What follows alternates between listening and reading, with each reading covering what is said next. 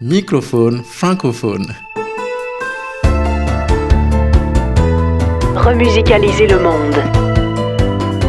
Une création radio de Martin Ferron Au micro, Erika Leclerc-Marceau. et Martin Ferron.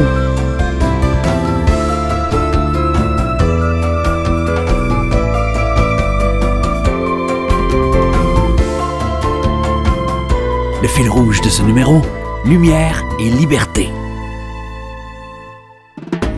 Remusicaliser le monde. Création, Sens travail social, intendance, nature. par Martin Ferron. Bel astre que j'adore est un Noël ancien. J'ai réarrangé cette pièce et l'ai associée à un texte attribué à François d'Assise, connu sous le nom de Prière pour la paix. Ces paroles, universelles, sont de véritables chemins de vie qui peuvent mener à la lumière, à la liberté et à l'harmonie. Fais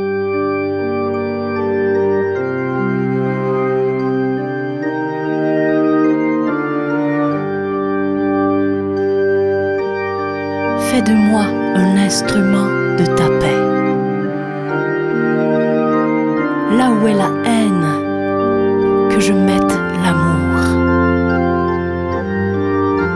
Là où est l'offense, que je mette le pardon.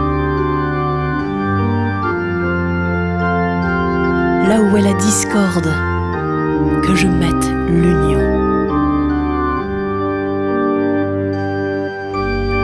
là où est l'erreur, que je mette la vérité. Là où est le doute, que je mette la foi. Là où est le désespoir, que je mette l'espérance.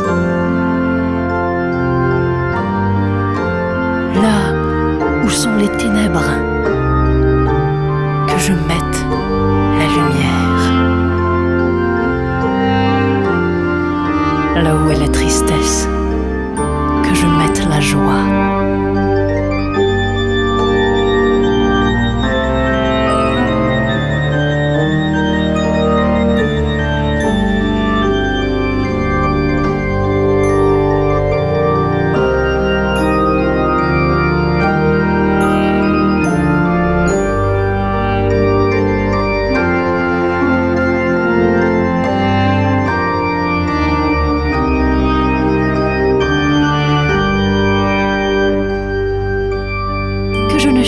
pas tant à être consolé qu'à consoler.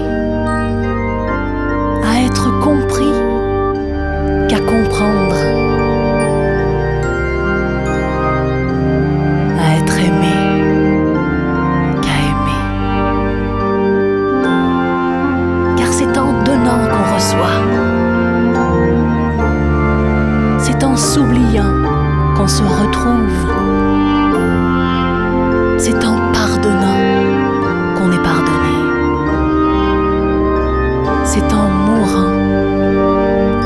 ressuscite à l'éternelle vie.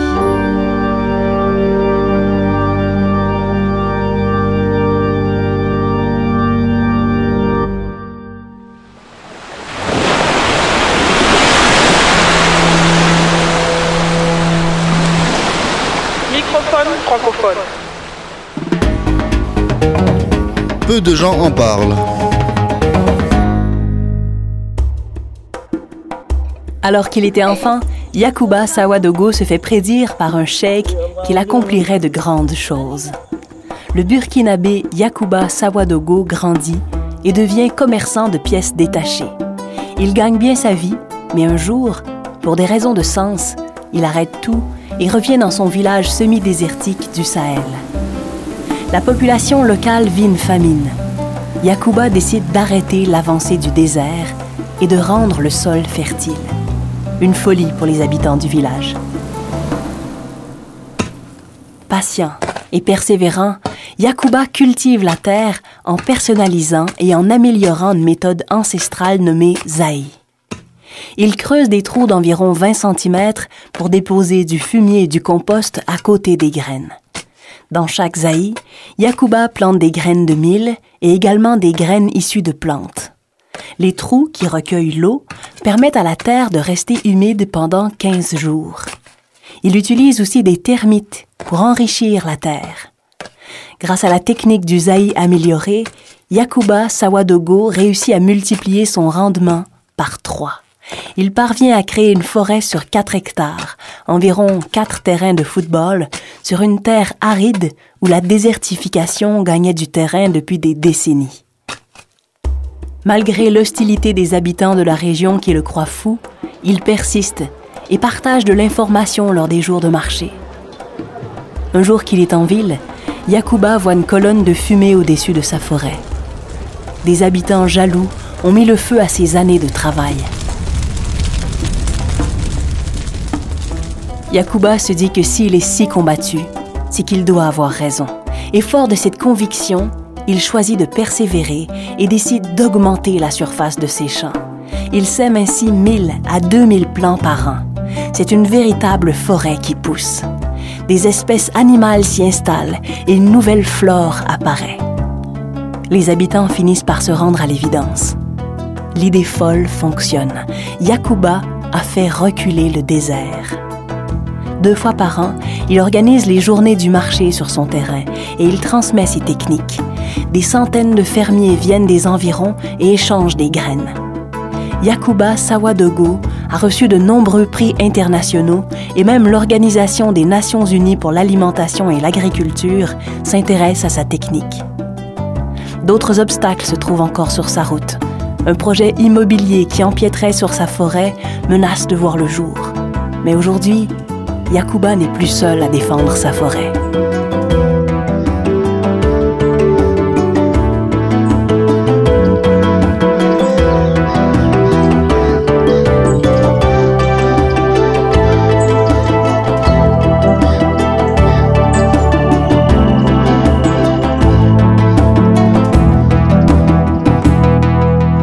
Microphone francophone.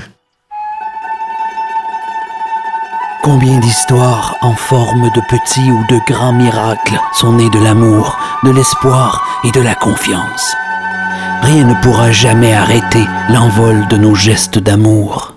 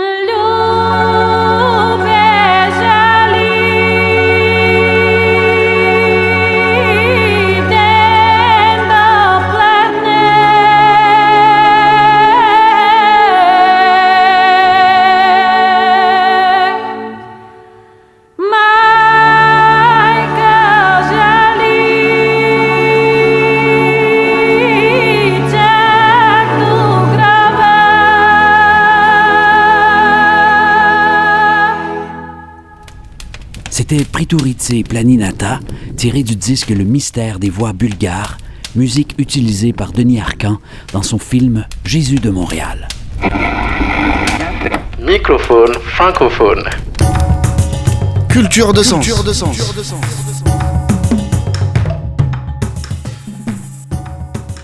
Voici une autre histoire de lumière et de liberté, inspirée celle-là de l'auteur serbe Negovan Rajic.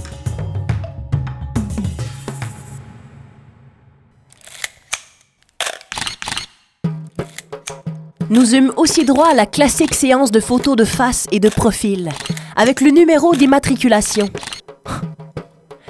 J'avais envie de pleurer. Malgré tout, la pensée que désormais ma photo figurait dans la cartothèque de la police m'amusait.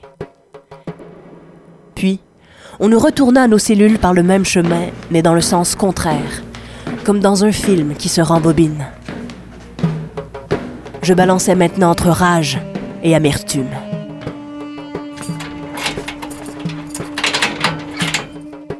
Une machine policière anonyme s'était indûment emparée de mon corps. La prison pour passage clandestin de la frontière.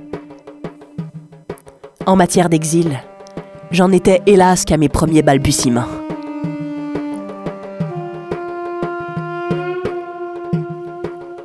Le temps en prison dans des conditions difficiles me parut sans fin.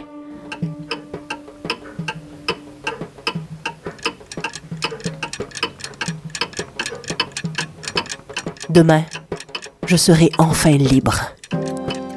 Cette dernière nuit en prison, je dormis très mal. J'avais envie de hâter le temps.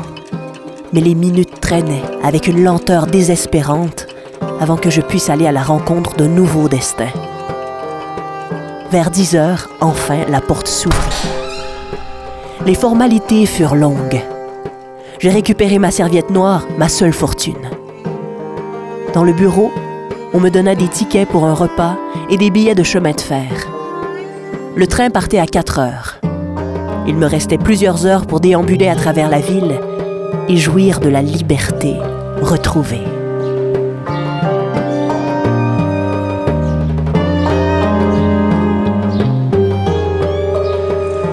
Sorti en même temps que moi, Milenko m'accompagnait. Alors que nous nous promenions en profitant du soleil, tout à coup, Milenko me quitta pour traverser la rue. Je le vis se diriger vers une femme en sarrau blanc. Il lui parla, puis revint en rapportant deux casse-croûtes au fromage blanc. Je n'y compris d'abord rien. C'était inespéré. La femme disparut dans la maison d'en face. Dix minutes plus tard, nous arrivâmes à la gare. Il restait encore une bonne heure avant le départ. Sur la voie de garage, un wagon à bestiaux vide nous offrit son hospitalité. Nous nous y installâmes, les jambes pendantes. Le casse-croûte de la dame en blanc était délicieux. Nous nous régalâmes comme de vrais cheminots le soleil doux chauffait agréablement. Un peu avant 4 heures, installés sur des bancs de troisième classe, nous attendions le départ. Soudain, le tamponnement des wagons se propagea le long de la rame. La locomotive démarra, péniblement. À la sortie de l'agglomération, la voie longea longuement un cours d'eau. La rivière ne nous lâchait pas comme pour nous rappeler qu'il faut parfois frôler la mort pour naître à une autre vie. Mais pour l'instant, nous n'avions pas le temps de regarder en arrière. Il nous fallait progresser vers l'ouest, toujours plus loin vers l'ouest.